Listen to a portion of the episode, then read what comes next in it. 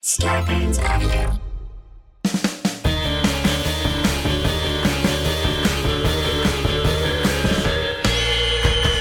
that at the foot of my bed?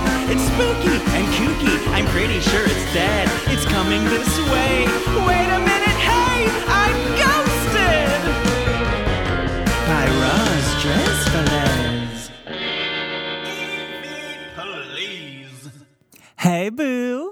It's me, Roz. Today, I am joined by Mark Anthony.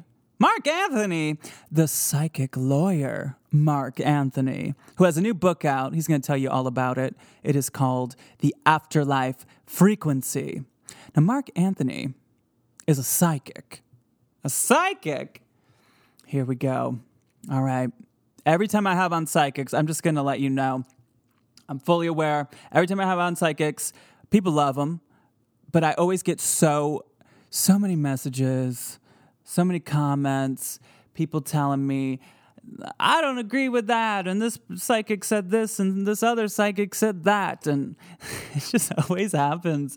And um, so I thought I would address that here at the top. Every time I get approached to have a psychic on, or I look into different psychics, people like to recommend different psychics to come on the show, and and I'm always like, well, what's the uh, you know, what's their angle here? What's their what's their approach? How do they like to talk about this stuff?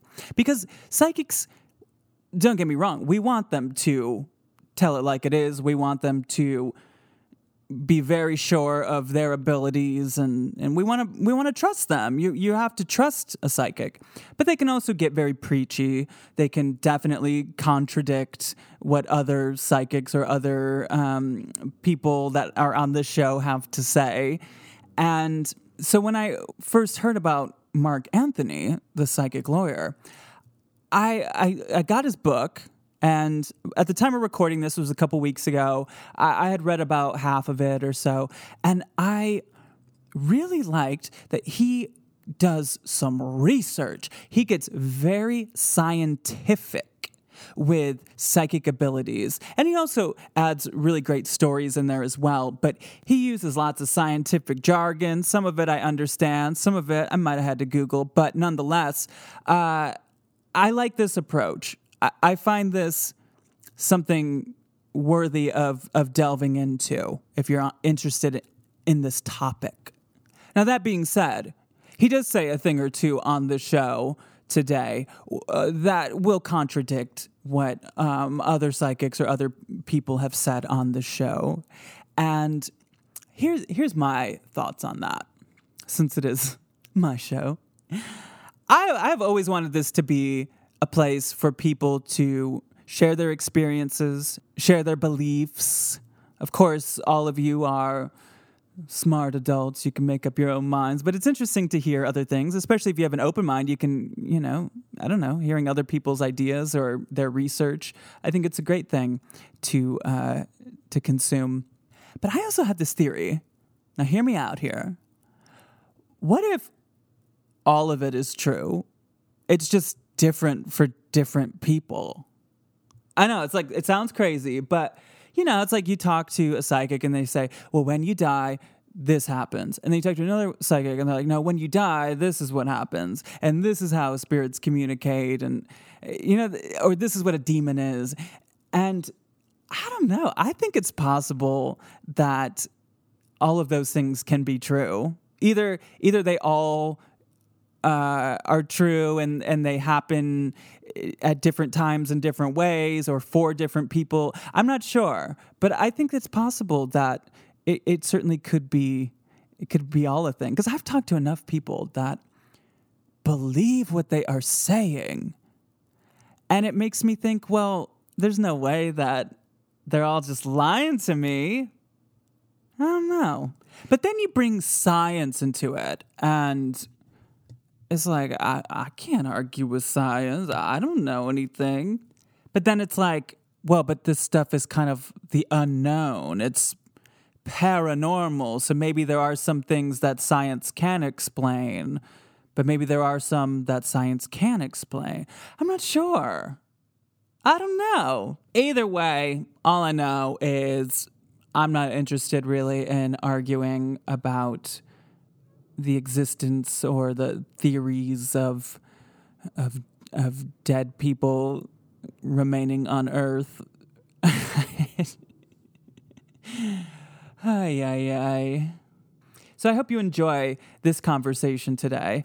And if you want to hear a little bit extra, you could go to patreon.com slash rosdresfilis. Also, link in this description of this episode. Uh, I ask Mark about how do you know if a psychic is real by his viewpoints of that situation.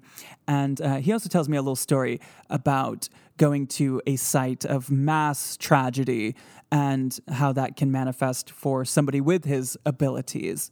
And speaking of Patreon, next week is Thanksgiving, and it's become sort of a tradition here that I take Thanksgiving off because it falls on a Thursday. The show comes out on a Thursday. So I will not be doing a new episode here on this feed, but I will do one on Patreon, patreon.com slash And um, I'll be joined by a friend. We'll talk about ghosts we'll hear a story or two. We'll listen to EVPs. We'll do all that stuff. So if you if next week you're like, oh, I just can't live without Roz, well, don't worry. You can go find me there and also enjoy all the other fun stuff I have on there every single week. All right. I hope you enjoy this conversation with Mark Anthony, the psychic lawyer. On with the show. You guys, I am joined by a man known as the psychic lawyer, the psychic adventurer, and he is also the author of the new book, The Afterlife Frequency. Please welcome Mark Anthony. Hello. Thank you, Roz. Um, I'm um, honored to be here, and I appreciate uh, you having me on your show. I uh, am so honored that you're uh, able to fit me into your schedule. I mean, I heard your book has recently been called a bestseller. It has. It it um, launched October 12th, which is a Tuesday, and within 24 hours, I heard not only had it hit bestseller status on Amazon, but that it has also been submitted for a Pulitzer Prize and I mean, you know, for for an author, and then Captain Kirk went into space yesterday, so I'm, I'm not sure this week can get any better. well, how how else are you doing? How how's it been? You know, being a a psychic, and you know, with the year that we've had, and now we're coming back a little bit. How's how's that been for you? It, well, you know, when when COVID hit, uh, I was just getting ready to start my 2020 nationwide tour. And then obviously, eh, you know, we all had to put everything on hold. And instead of, you know, I, am a firm believer. My mom was of Italian descent that when you get lemons, you, you make Italian lemon ice. And so that's what I decided to do. And I made sure that my book was finalized. Uh, my publisher, New World Library, got it. Uh, um, got it published obviously just came out. I started doing my own show the psychic and the doc on transformation network every thursday with dr pat Baccili, who is just um, you know amazing. And so through the miracle of technology i'm on shows like yours and able to do other events. So instead of hopping on a plane every two weeks i'm hopping on zoom every other day or every day pretty much. Where are you well, I, I bounce back and forth between Southern California and East Coast Central Florida. Mm. Um, right now, I'm in Florida, and uh, let me tell you, this time of year, it just starts getting really nice. Mm, I bet. Well, let's talk about you as the psychic lawyer, the psychic adventurer. I mean, you've got quite the biography. I guess simplest, you know, basic question what what what is I this is a question I every time I talk to a psychic I still don't know maybe you can help me with the right way to ask this question because I feel I don't know like condescending or something asking this but like how do your abilities manifest or you know you know what I mean? Sure uh, absolutely and actually you asked it uh, perfectly. Well the thing is Roz being a psychic medium see a psychic tunes into the energy of a person place or thing all right. Whereas a medium tunes into the energy of a third party, meaning a spirit. And this is in my DNA. Both my parents had these abilities. It runs in my family for generations. I've tracked it back into the 1890s on both sides of the family. Wow. And yeah, and, and my family could not possibly, the two sides of my family could not possibly have been uh, more different. My mother's family emigrated from Italy, and there's a lot of mediums and psychics throughout uh, the family. And it was looked at as a, a gift from God, a vision of the Holy Spirit. In fact, in uh, 2016, PBS did a special called The Italian Americans, and they did an entire segment on my maternal great grandmother, Giovanna, and they referenced her psychic abilities and she was known as the woman who knew things. What? and so in yeah in little italy and north new jersey italian communities she was revered and actually respected. And you know all kinds of people would come to her for her wisdom her guidance. She also used to take care of young nuns. Um, even officials in the catholic church would meet with her and then my mom inherited this ability. Well, meanwhile, on the other side of the family, my dad's family, uh, they're a group of very waspy Pennsylvanians. In fact, my great great grandfather on that side of the family founded the Baptist church in their Oh, town. wow.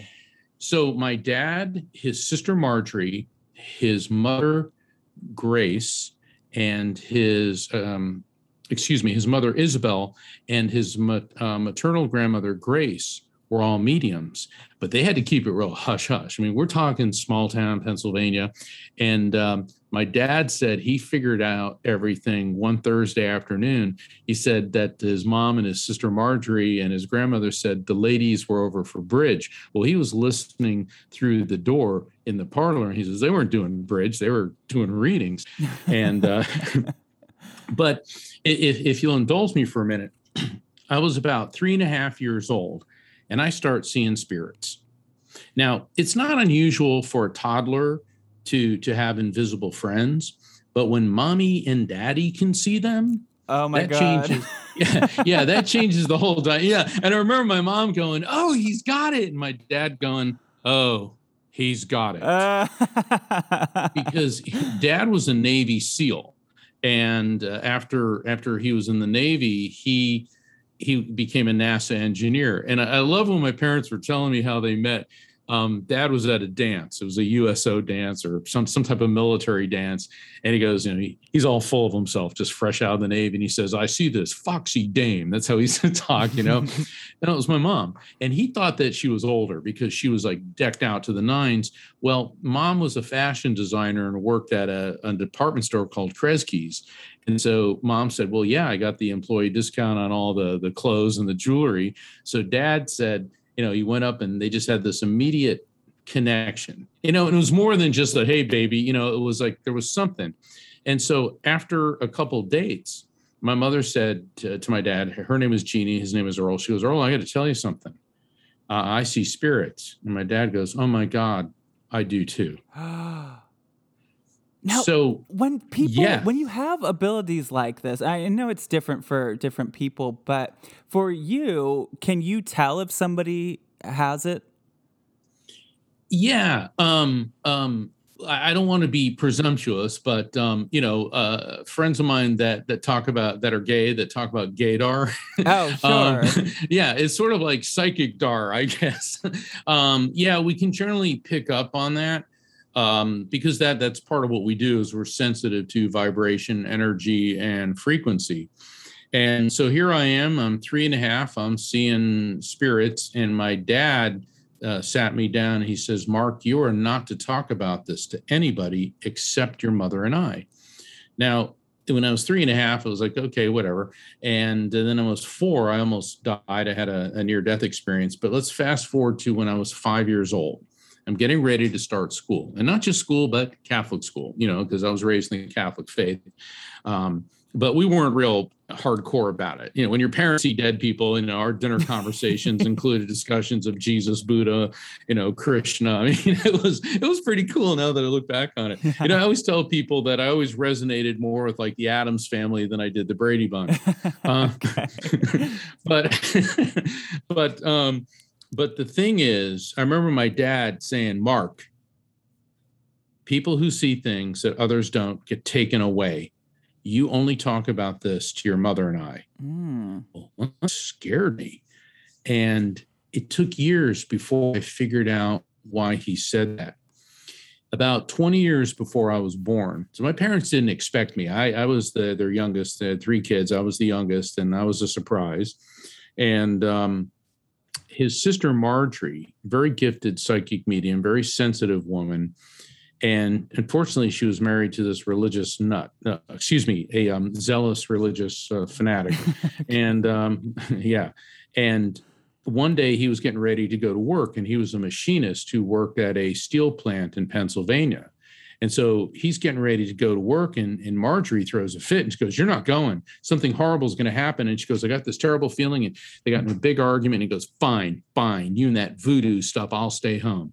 Well, what happened, Roz, is that day at the steel plant, this crane was lifting thousands of pounds of steel beams, and the cable snapped and it crushed, it fell on the machine shop and crushed it and killed everybody in it.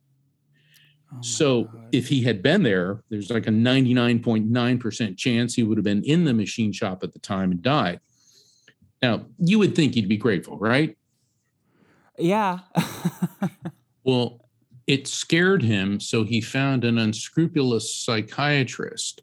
They had Marjorie diagnosed as a paranoid schizophrenic, forcibly removed from her home, and involuntarily subjected to electroshock therapy oh, over a period of six months. They damaged her brain so much that she never again talked about seeing spirits.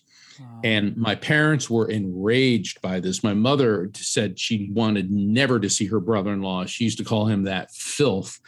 And so here I am getting ready to go to school.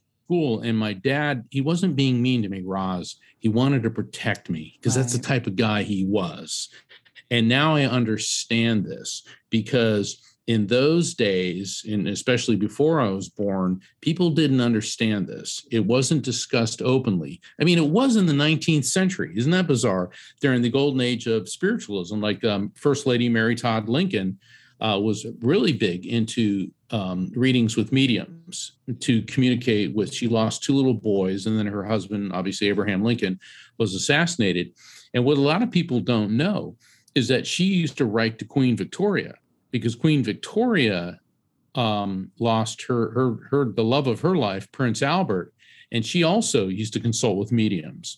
So there was this whole you know surge in spiritualism and mediumship between the middle of the 1800s, which sort of um, declined in the 1930s.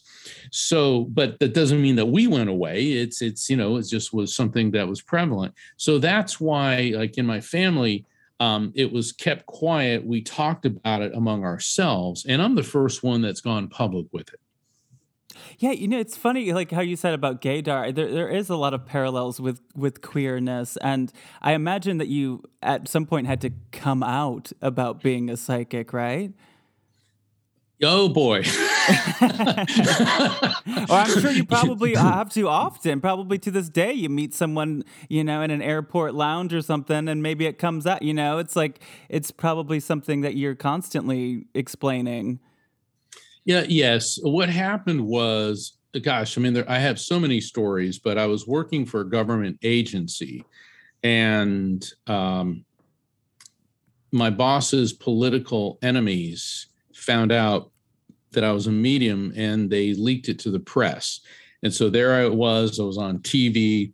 You know, I remember they showed up. I was working at a courthouse as head of court operations, and uh, the media and uh, you know they weren't very nice. And the, the the newspapers were saying the county's hired a medium uh, uh, you know and the thing is i was hired because i i manage people i manage law firms. Uh, i was hired because of my skills okay? And it is it is a parallel. It's like saying the the county hired a gay person. Well it's like they didn't hire that person because they're gay. They hired that person because they are competent Yeah, okay? right, right. yeah so they're trashing me in the news and all this and my mom had already passed and i remember i went to see my dad and i said dad i, I don't uh, this is like really intense and and you know roz dad came up to me and he put his hands on my shoulders and he looked me in the eye and he said, Mark, hold your head high. You know who you are. You know what you are. You know what you can do. Have faith in yourself. And all those other people, tell them to pack sand. and so also, that's how that's how I came came out of the psychic closet. oh my god.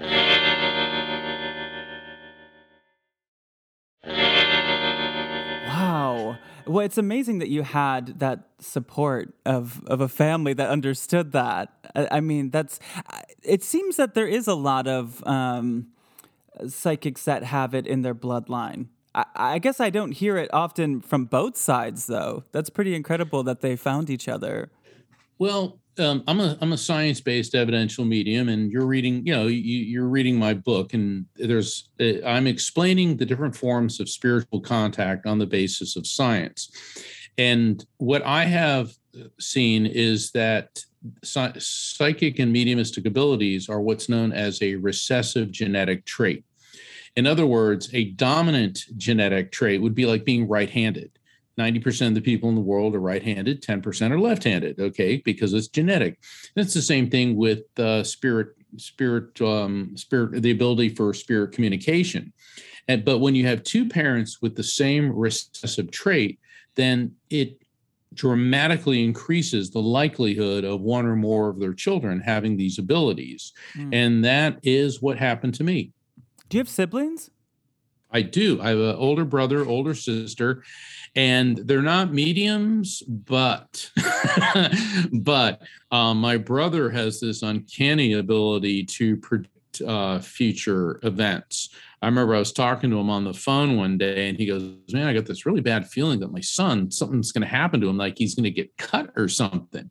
And then all of a sudden I hear in the back, I go, Dad, Dad, I just I cut my hand when I was working with the son. And, you know, and it's like within within seconds, he goes, Gotta go and his son had been working outside with a saw and it slipped and slit his palm open and my brother was saying like just moments before it happened and, and he you know he was inside and his, his boy was outside that that was going to happen so so i mean this is just the way i grew up i mean this was around me all the time are you one of these people that believes that we're all kind of psychic it's just a matter of tuning in and you know that kind of a thing yes we are the thing is roz everybody can have a psychic or mediumistic experience. That doesn't mean that everyone is a psychic or a medium. Right. In other words, you and I can swim, but that doesn't mean we're going to be winning gold medals in the Olympics for swimming. Sure. You and I can both do math, but we're not going to end up being a Stephen Hawking or an Elon Musk. It's just that we're all simply good at different things. Some people have a greater proclivity for this. That being said, um, I was trying to figure out how do I explain for people who are non mediums how to get the most out of an experience when it happens to them? So I'm working on my computer, I'm, I'm working on the book. This is about a year and a half ago, and I just keep hitting a brick wall. I had the dreaded writer's block. So I figured, well, let me go for a walk. You know, I, I, got up and I went to go, I wanted to go for a walk on the beach because I live near the ocean. And I'm, I'm heading down my driveway, and all of a sudden I get these cold chills and tingles. And I said, okay, something's going on here. And I did an about face and decided I was directed to go walk on this bike path near my house. So I'm walking on the bike path. It's about 11 in the morning, and I see these two things shining in the sun. I walk up to them, and it's a nickel and a penny. So I bend over to pick them up, and you know, but my parents had passed, and I hear my mom's voice if their heads down, don't touch them. It's bad luck. And I'm laughing because my mom's family, they're Italian and they had a superstition for all occasions, mm-hmm. you know, mm-hmm. like don't cross your silverware, don't walk under a ladder, watch out, don't walk, the black hat's going to cross, you know, they had all those things, you know. And then I hear dad's voice, it's money, grab it. So I'm laughing, you know, and I pick up these coins and I'm, I'm looking at them. I go, oh, six cents. And all of a sudden, six cents. Ah then the chills resonated through my body. The chills are um, my body's electromagnetic response to the energy of a spirit's electromagnetic field interfacing with my brain's electromagnetic field and my uh, central nervous system's electrical field. So that's why a lot of people think spirit contact is spooky because it's the same sensation in the flight or fight response. But I know better. And I'm getting these chills. And then all of a sudden, I see in my mind's eye an image of my father standing in the ocean, and he's holding this blue canvas raft that he used to have. And I'm thinking, okay, he was a Navy SEAL, he was a scuba diver, he was a swimming instructor. And then it hit me raft, recognize, accept, feel, trust. That was it. That was exactly what my parents' spirits were trying to tell me. I run back to, to my office. The words just fly out of me. I wrote 10 uh, paragraphs. And so that's why in the afterlife frequency, I introduced the raft technique. And this is something anyone can do. It teaches you how to recognize the signs from spirits, accept the contact is real, feel it. This is the important one. Feel, don't think, feel without fear. And then that leads to trusting the message. And so in the afterlife frequency, I teach readers the four step raft technique and how to apply it. And the beauty of this is that it just isn't for signs like that. It could be I had a near death experience. How do I make sense of it? A loved one of mine was dying, and before he or she was dying, uh, they kept talking about seeing spirits, and I felt that I saw them too. I had a dream, and my deceased, you know, my, my mom came and talked to me, and it felt real. So the rafted technique is how to recognize these signs from spirits, accept the reality of it, feel it without fear, and then trust in the message and I explain, you know, different techniques how to enhance what I call your spiritual situational awareness so that anybody can can enjoy and get the maximum benefit out of contact from spirits. Okay, as you're talking, I'm thinking about something where I've been reading your book. I I, I read about that part uh, about the raft technique and and I um, I can't say that I, w- I was exactly using it in this moment, but the, I'm the craziest thing happened, and I didn't even realize it was crazy until you're talking. Last night, I'm like going to bed, and you know, I'm kind of almost sleeping, and I kind of just I don't know if it's sort of that dream, you know, you're almost in that dream state, and I I hear alpha state, yeah. I hear this is terrible. The sound of a dog like getting hit by a car. I'm sorry, but like a like a no. that kind of a sound. And, no, I understand. Yeah. And I'm sitting here going, "What, Roz? Why don't?" As I'm laying next to my adorable dog, like why why would I get that horrible sound in my head? So then this morning, I'm walking my dog. I'm half asleep. He's all hyper, and he starts we walk by this dog uh, that's in a yard behind a cage and the dog starts going crazy which makes my dog go crazy and as my dog, I'm pulling my dog and he's running or whatever, and I've got him on a leash. And all of a sudden, I have earbuds in also. I'm listening to a podcast, and I didn't even hear this car zoomed by and was like inches away from my dog running into the car. And I had pulled him just in time. Do you think that something was connected there? You bet. Absolutely, Roz. And you instinctively employed the raft technique. And see, that's that's how this works. Once you start getting used to it, then it becomes second nature. You know, because it's not like, okay, there's a spirit. Um, I had this dream in the alpha state. All right, let me, re-. you know, it's like recognize, accept, feel, trust. Boom, boom, boom. You know, it just happens like that.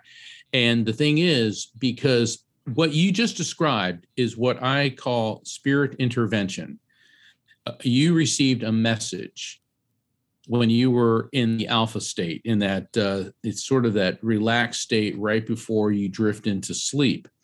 And then the following morning you were in a scenario where wait a second it's sort of like deja vu um, because it is and you reacted properly. Very good roz. Well done. Oh my god. Do you think that uh, developing these techniques um, does it help in like the workforce or you know did ha, from your experience what, as you were getting into you know a professional life what, do you think that it it helped you, you know, as a psychic lawyer, for example? Oh heck yeah, it did.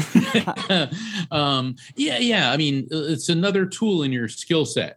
Um, I give a lecture called um, "Intuition is the Key to Success." You know how to rely on gut feelings. And women, you know, women talk about women's intuition, and any guy that's involved with a woman knows that you know don't overrule her women's intuition. But then on the flip side of the coin, when it comes to men, let's talk about gut instinct. You know gut instinct that's very harrison ford and denzel and chris pratt. And but the thing is when you talk to any first responder anybody in the military and see that comes my dad you know you find a navy seal you find a, a marine forced recon uh, you find uh, um, anyone that is a, a, ranger in the army uh, or any any military personnel any any first responder they'll all tell you about situational awareness and trusting your gut. And so it's the same thing. It's just explained in different contexts. And for me, it always came in very helpful when I was practicing law.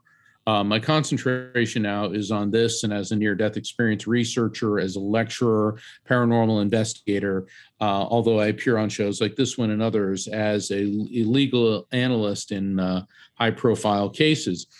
And it's very important to have a honed sense of spiritual situational awareness.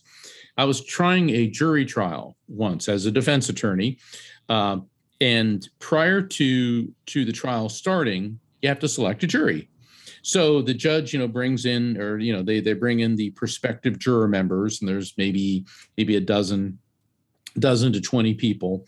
And so the prosecution, they get to ask each of the individual prospective jurors uh, a question, questions to see about bias and prejudice. And then the defense gets to ask questions. You know, Roz, I kept getting pulled to this one woman and I kept feeling a tightness in my throat, like something was choking off my my my breathing. And so then it was my turn to ask questions to the the jury or the prospective jury. We call them the venire. And uh, I'm standing there, and so I, I said to her, I said, "Have you or has anyone in your family ever been the victim of a violent crime?" The tears start flowing from her eyes. And she looks up to me and she's trembling. And she said, A year ago, my sister was in a foreign country when an escaped mental patient strangled her, dismembered her body, and wow. threw her in the trash like she was garbage. Oh my God. And I'm standing there and now I'm seeing this female energy next to her. And like you can hear a pin drop in a courtroom, which is like very unusual. And and um and I, I'm like, all I'm thinking is, God, they didn't teach me in law school what to do with this and even the prosecutor was a real loudmouth belligerent you know jerk. Couldn't think of anything to say. And all of a sudden i got the message and i said well if your sister was here maybe she'd tell you that no news was good news. And she goes oh my god that's something that we used to say to each other all the time. Then objection! You know yeah, and yeah. the prosecutor's like you know jumping off the you know and the judge goes ah, let's just get on with it let's just get on. You know i love these judges that that you know fail to make a legal ruling let's just get on with it um, but when the trial was over, I remember the woman coming to me and just saying, Thank you so much. She goes, I'm not exactly sure what happened or what you saw, but I really needed that. You know, we've talked on this show about um, a couple of cases where they've tried to talk about demonic possession or, you know, that sort of a thing that gets dismissed in court. And I'm wondering if you know of examples of times where like a medium was, you know, uh, interviewed or you know anything like that? that's a good question, but and I'm glad that you brought that up. See, psychics and mediums um, were used a lot behind the scenes in investigations. But let me address the first part of your question: is that let's say somebody is accused of murder and they're claiming that they're possessed by the devil, okay, or a demon or whatever.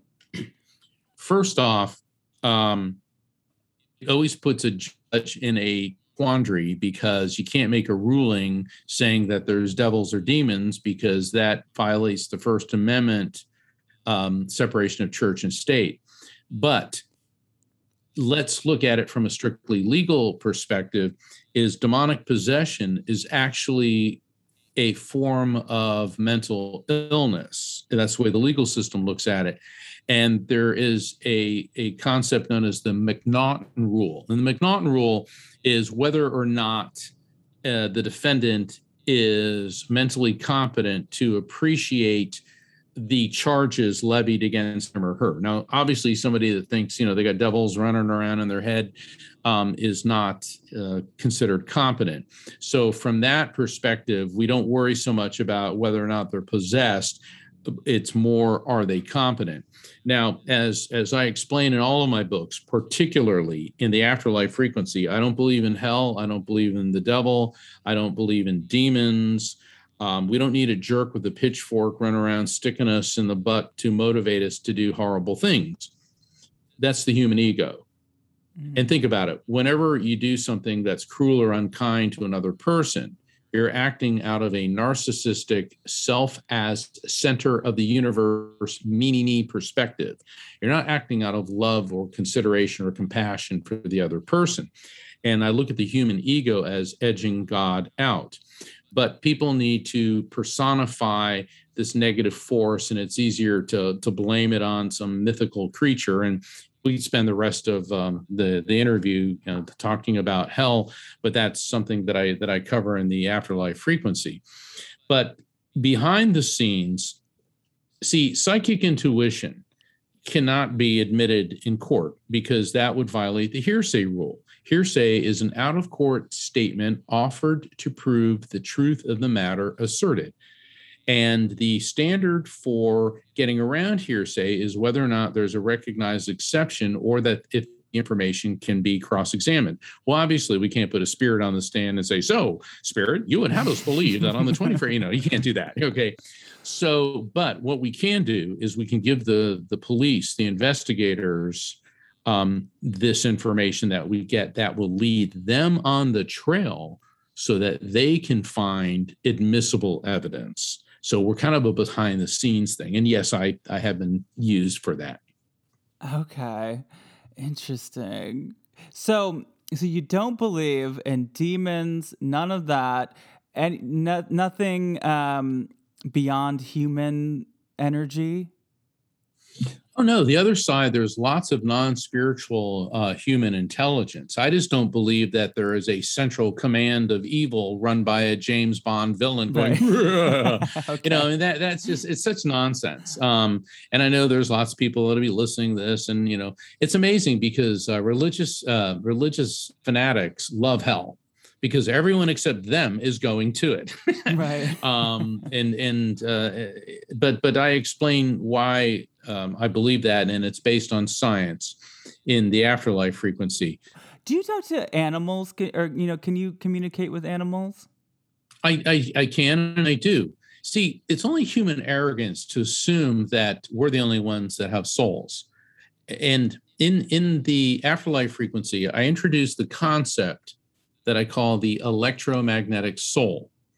And we know from faith that people of faith believe that the soul, the who and what we are, pre exists the body, comes into the body, and then when the body dies, moves on.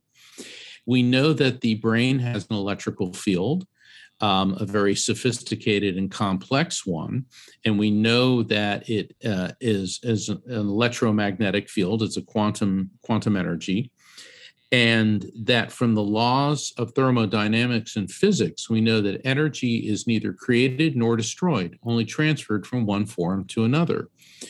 Neuroscience is the study of the human brain, and neuroscientists believe or theorize that consciousness, who and what we are, is the result of chemical reactions and electronic impulses within the brain, but they are completely unable to explain how. And if you look at a neuroscience book, there's like a thousand pages on functions of the brain, but maybe a paragraph, maybe two about consciousness. Why? Because they can't explain it. And that's because the brain doesn't create consciousness. The brain doesn't create your soul. It's pure electromagnetic energy. So the electromagnetic soul is what we really are pure consciousness that is eternal electromagnetic energy.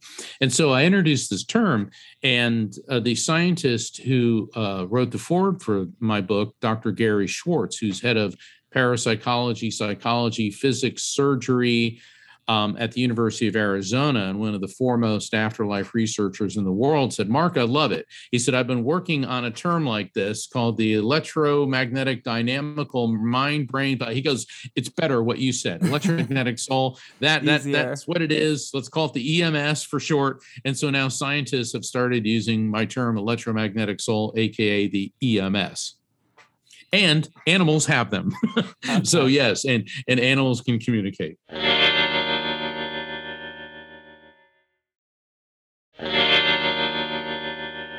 Well, you know, since the show is called Ghosted, what is your understanding of the the term ghost? There's three schools of thought on on ghosts. One is that it's a spirit who doesn't know they're dead and they're trapped between this world and the other side.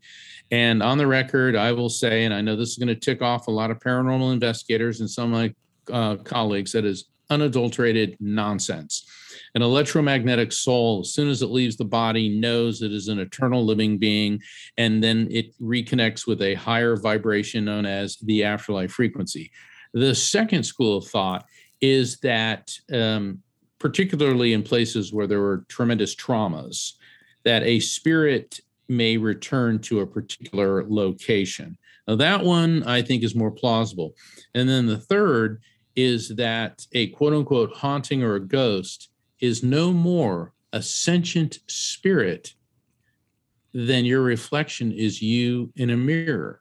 And what's actually going on here is that everything has a vibrational frequency. And we know this from quantum physics that everything from the most basic subatomic particle of quanta all the way up to the nuclear reactions in the sun have a, a frequency, a vibration, and matter retains vibration. And I've been at uh, some pretty intense places. Have you done like formal paranormal investigations? Absolutely. Um, in in several locations. Um, and I'd like to tell, if I can, if, if, if you don't mind me indulging you in a in a story, if you'd indulge me, please. Um, I was at the um, the Stanley Hotel. Oh, uh, in yes. Estes Park College. Yeah, yeah, I know you know about that one. Classic. okay. Yeah.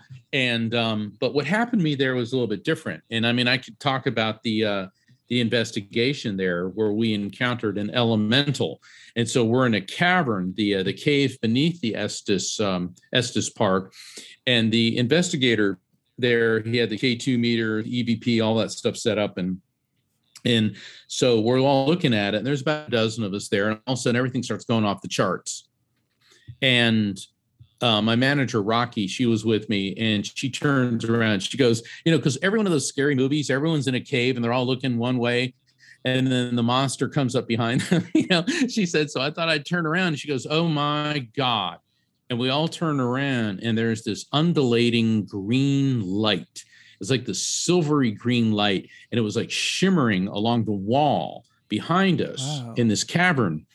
And um, and there was a guy there that was with us, and he works for Disney, and he works in special effects. He goes, uh, "We can't do this." He goes, "This this is not something that that can be projected." Because he was looking around, he goes, "No, this isn't being projected." So I decide I'm going to walk into it. So I start walking towards it. And then, you know, Roz, I'm thinking, you know, here I am, Mr. Brave, you know, psychic lawyer, psychic explorer. And then I start thinking, maybe I shouldn't be doing this. Okay. but then I heard my mom's voice and she said, Don't worry, Mark, I'm here. Aww. And so I walked into this green light and it enveloped me and it was female. It was an elemental which is an energy, a non human spiritual intelligence that is more aligned with like plants and the earth and animals. And I remember when I was in England at, uh, at this one location with a bunch of mediums, and they said there was this uh, one forest that there was a fairy there. And I remember going and encountering that energy, and it felt very similar. And then I remember I've encountered this type of energy in Japan, and the Shinto religion there, the the uh, indigenous Japanese religion, they refer to these as the kami, the K A M I. It's where the word kamikaze comes from. And so I and, and then when I was in Hawaii, the Menehune, and it's like, wait a second, I've encountered this type of entity before, and it wasn't evil or scary. And of course, now everybody in this cavern is like screaming and stuff, and I'm like, calm down, it's female. And then all of a sudden, it it it it left me, and it enveloped the the uh, paranormal investigator. And he goes, "It's it's all over me." I go, "Stop, stop." I go, "She's curious. Why you're so curious about her? You're investigating her. Now she's checking you out." He goes, "Really?" And I go, "Yeah." And and it wasn't frightening at all. It was it was fantastic. It was amazing. And what's really cool is that the Stanley Hotel has its own paranormal investigation team. Mm. And I remember like three of them came up to me and they go, Mark, they said, every one of these conventions here, they want to turn this uh, into devils, demons, scary stuff. And you're the only investigator who has identified it, and your observations correlate with our studies. These things aren't evil, they're not demons or devils. They appear to be non human spiritual intelligence and you called it an elemental and that's what we call it so how how do you rationalize that scientifically a, a spirit from nature well, it is an electromagnetic soul, just on a different frequency. It's a non human spiritual intelligence. But the Stanley story gets better. Um, the best friend that I ever had, I met when I was 11 years old. Billy. We um, and he's in chapter one of the afterlife frequency, and we went to junior high, high school, college together. After college, he went to Asia and he learned to speak Japanese, Thai, Indonesian, and Cantonese. And I went to law school. And then at one point, he said, Hey, come to Asia. So I took like two months off, went to Asia, and had all these adventures in, in uh, Japan. And then we went to Southeast Asia uh, together. And we had this ongoing discussion, Roz, about God and the afterlife. And he said that even though we'd both been raised in the Catholic faith, he was an atheist. I, of course, argued the other side. And, uh, you know, I said that no, there is something.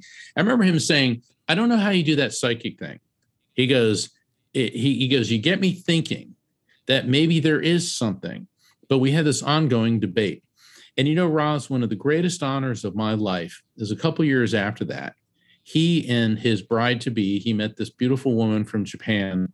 They asked me to perform their wedding ceremony, you know, because I was a notary public. And, and Roz, you know, I get choked up when I think about this. This is one of the happiest moments of my life. There I am performing the wedding ceremony for my best friend. My parents were there, his parents, all of our friends from college and and that we grew up with. It was like it doesn't get better than that. It really doesn't sadly, two years later, he was overcome and he always had issues with depression and he he succumbed to suicide. And I remember getting the call from his wife on the phone and I was just devastated. So a year later, I'm at this same convention, this paranormal conference at the Stanley Hotel. I just finished giving my talk and so i'm on the on the convention room and i'm at my desk uh, you know my table signing books and rocky my manager she's walking around looking at all the paranormal investigation equipment and so she's walking by this one table man by this guy named chris and he had the spirit box and it's supposed to pick up you know voices by scanning the electromagnetic uh, frequency bands in radio and, and all of a sudden she's walking by it and she hears get mark and she stopped and she looked at it. and Chris goes, Did that say get Mark? And then all of a sudden it goes, Get Mark. And he goes, Do you think it means your Mark, Mark Anthony? So all of a sudden I hear Mark, Mark. And I look up and there's Chris and, and Rocky and they're like waving at me. And I go, But I'm signing books. They go, Get here now. So I run over there, like, What's going on? This crowd's forming, you know. And I walk up and all of a sudden my heart stops because I hear, Dude. And it's like, Oh my God and I looked at Rocky and tears are coming out of her eyes. She goes, That voice. And then I hear, Love you, bro. It was Billy's voice. Wow. And Rocky knew him. And see, we grew up in the surf culture, surfing culture, East Coast Central Florida. He always called me dude and bro. one of the last things he ever said to me at the Bangkok International Airport. He was flying to Singapore and I was heading back to the States. He goes, I love you, bro. Like that. And it was his voice coming out of this. Wow. And she's in tears. I'm in tears. And the investigator, Chris, he's like, This is highly unusual. It named you specifically, Mark, and both of you can objectively identify that voice. It was his voice. And you know, Roz, you know, I'm the medium. I'm usually the one that's, you know, presenting stuff that that, you know, uh, people get, you know, surprised or stunned by. And at first I was very overwhelmed, but then it got me thinking, wait a second. Wait a second. This is once again spiritual synchronicity. This wasn't some random fluke spirit coming by just to, to shock me. He was an atheist. He said there is no science, no technology to prove an afterlife. But what did his eternal electromagnetic soul choose to communicate with me? Technology, a scientifically created device. And that got the wheels turning in my head. And that's, I said, there is a reason for everything. And that's one of the reasons that I wrote the afterlife frequency to explain to people how this happens, yeah, why this happens, and where.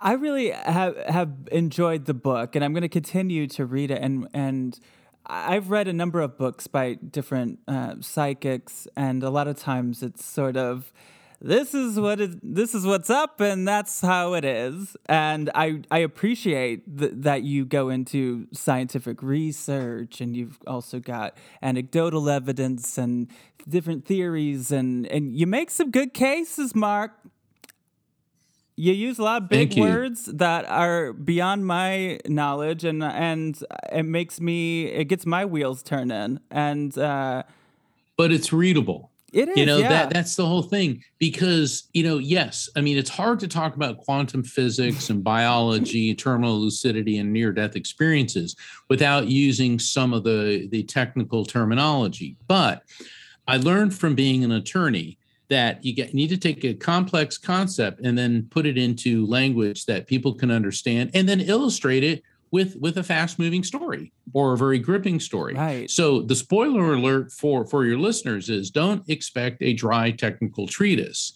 You know, it kind of reads like a juicy novel because you know, Roz, when I was in in law school, I remember having to trudge through the most boring books imaginable. And then getting into the practice of law and reading these opinions written by judges who I don't know if they drank liquid cement for breakfast, but I mean, it was just like a nightmare trying to to wade through this stuff. So when I write, I want people to be educated, entertained, and leave them with something to ponder. Yes, that's what I try to do here too. You know, we give a little bit of humor, we give some stories, and then we slip in some people that like you that have got some uh you know you've done you've done some of that work and and you can really open our minds to the possibilities of of actual uh, you know research and and uh, you know it's all explainable. Yeah.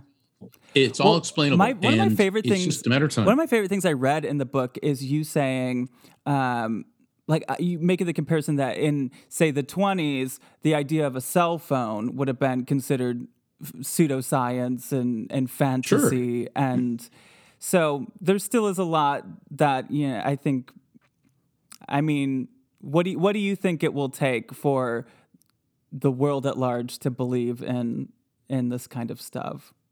Well, I was in Dr. Gary Schwartz's laboratory where he was uh, showing me the soul phone, which he's developing technology to communicate directly with spirits. Oh, wow. And unfortunately, I am not at liberty to disclose what I have seen, but it's coming.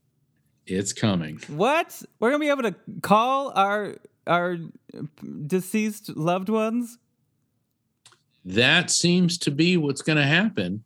But you know, look at it this way, like you just said, like what I point out in the book, the idea of a cell phone in 1920 that you can pick up, take a device out of your brain, and actually it was Nikola Tesla who said that with advances in telephony and television, which were strictly theoretical at those times, he said the entire world will be transferred into a universal brain. And we will not only be able to hear, but be able to see each other. And the device will be small enough to fit in a man's breast pocket. Wow. Now, Nikola Tesla was definitely, um, he was sort of an Elon Musk, uh, um, Leonardo da Vinci of his time. Absolutely brilliant, uh, brilliant man. It's funny because I understand on um, Big Bang Theory they modeled Sheldon after uh, after Nikola Tesla. Um, uh, because he was like overbearing, annoying, critical, but uh, this incredible genius. But the thing is, he was able to foresee that technology would get to the point where we can just carry a, a device in our hand and talk to somebody in China. Whereas in 1920, that was unthinkable. So just because we don't have the technology now doesn't mean that we won't. And I remember when I was eight years old, I was looking at the stars with my father, the NASA engineer, and we were talking about infinity because we always had these really heavy duty conversations. And he said to me, he said, Mark, there is no such thing as a mystery. There's only questions for which we do not yet have the answer. And if enough money, research, and time is spent on something, we will have those answers. He said, even if our science and our technology right now can't prove it or discover it, it can eventually. And think about what the great astrophysicist Neil deGrasse Tyson said the beauty of science is that you don't have to believe it for it to be true. Right. Um, but this kind of makes me think about like what you were saying about the different ideas of ghosts and how some you believe are not true. So, but could they be proven to be true? I think they're more likely to be proven. What I'm indicating is that it's a residual energy echo that people who are psychically sensitive or people who are just like yourself not necessarily a psychic but open to the vibration and the frequency and that's why one um, that's the problem with a lot of these paranormal investigators. They go into a situation with a preconceived notion that it's haunted, that there's demons and devils and all this. And, you know, you see it on TV, they shake around night vision goggles and everybody screams and runs around.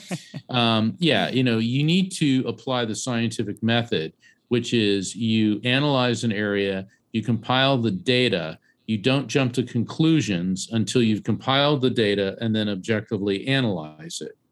And that's a proper form of investigation instead of going, all right, we're going here and it's haunted and it's terrifying. And it's like, well, I've been to these places, they're, they're so evil and haunted. And I'm like, no, it isn't at all. Okay. It's a residual energy echo. Wow. You've been so generous with your time. I so appreciate it. Uh, God, there's so many other questions I want to ask you. We'll have to do this again another time because that that would be. I would love to come back. Um, you're, you're, you know, I enjoy your show. You're a great interviewer, and you know, Roz, what I appreciate is you're so open minded mm-hmm. because there's a difference between a skeptic and a cynic. A cynic is closed minded, and a skeptic is open minded, may not believe, but wants to see the evidence. So I really want to thank you for for having me on on your podcast. And if I may, if people want to find out about uh, signing up for my newsletter, booking a private reading with me, which I do over the phone because you know energy moves at the speed of light. And uh, phone readings are just as accurate as in person readings. Also, you can order my book through the website, but you can find it on Amazon and at all fine bookstores. My website is afterlifefrequency.com, just like my new book, The Afterlife Frequency. And Roz, once again, thank you so very much for having me on your show. It's been an honor. Thank you, and congrats on all the success with it. Thank you. Thank you so much to Mark Anthony. Of course, go check out his book, The Afterlife Frequency. If you want to hear a little bit extra, go to patreon.com slash Roz and uh, I'll see you there next week too, since I won't be doing an episode here. Hey, speaking of it being Thanksgiving, I'm so thankful for all of you, as you know. Uh, please be subscribed to the show if you're not. Tell your friends about it. Rate it five stars on Apple Podcasts or wherever you rate a show five stars.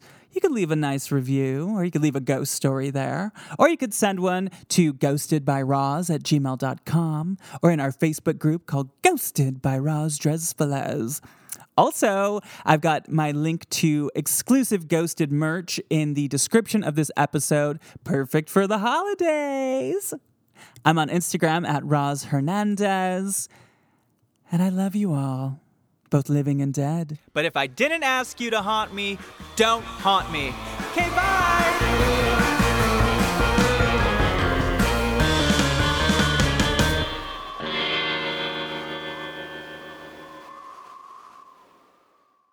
Starburns Audio. a podcast a podcast network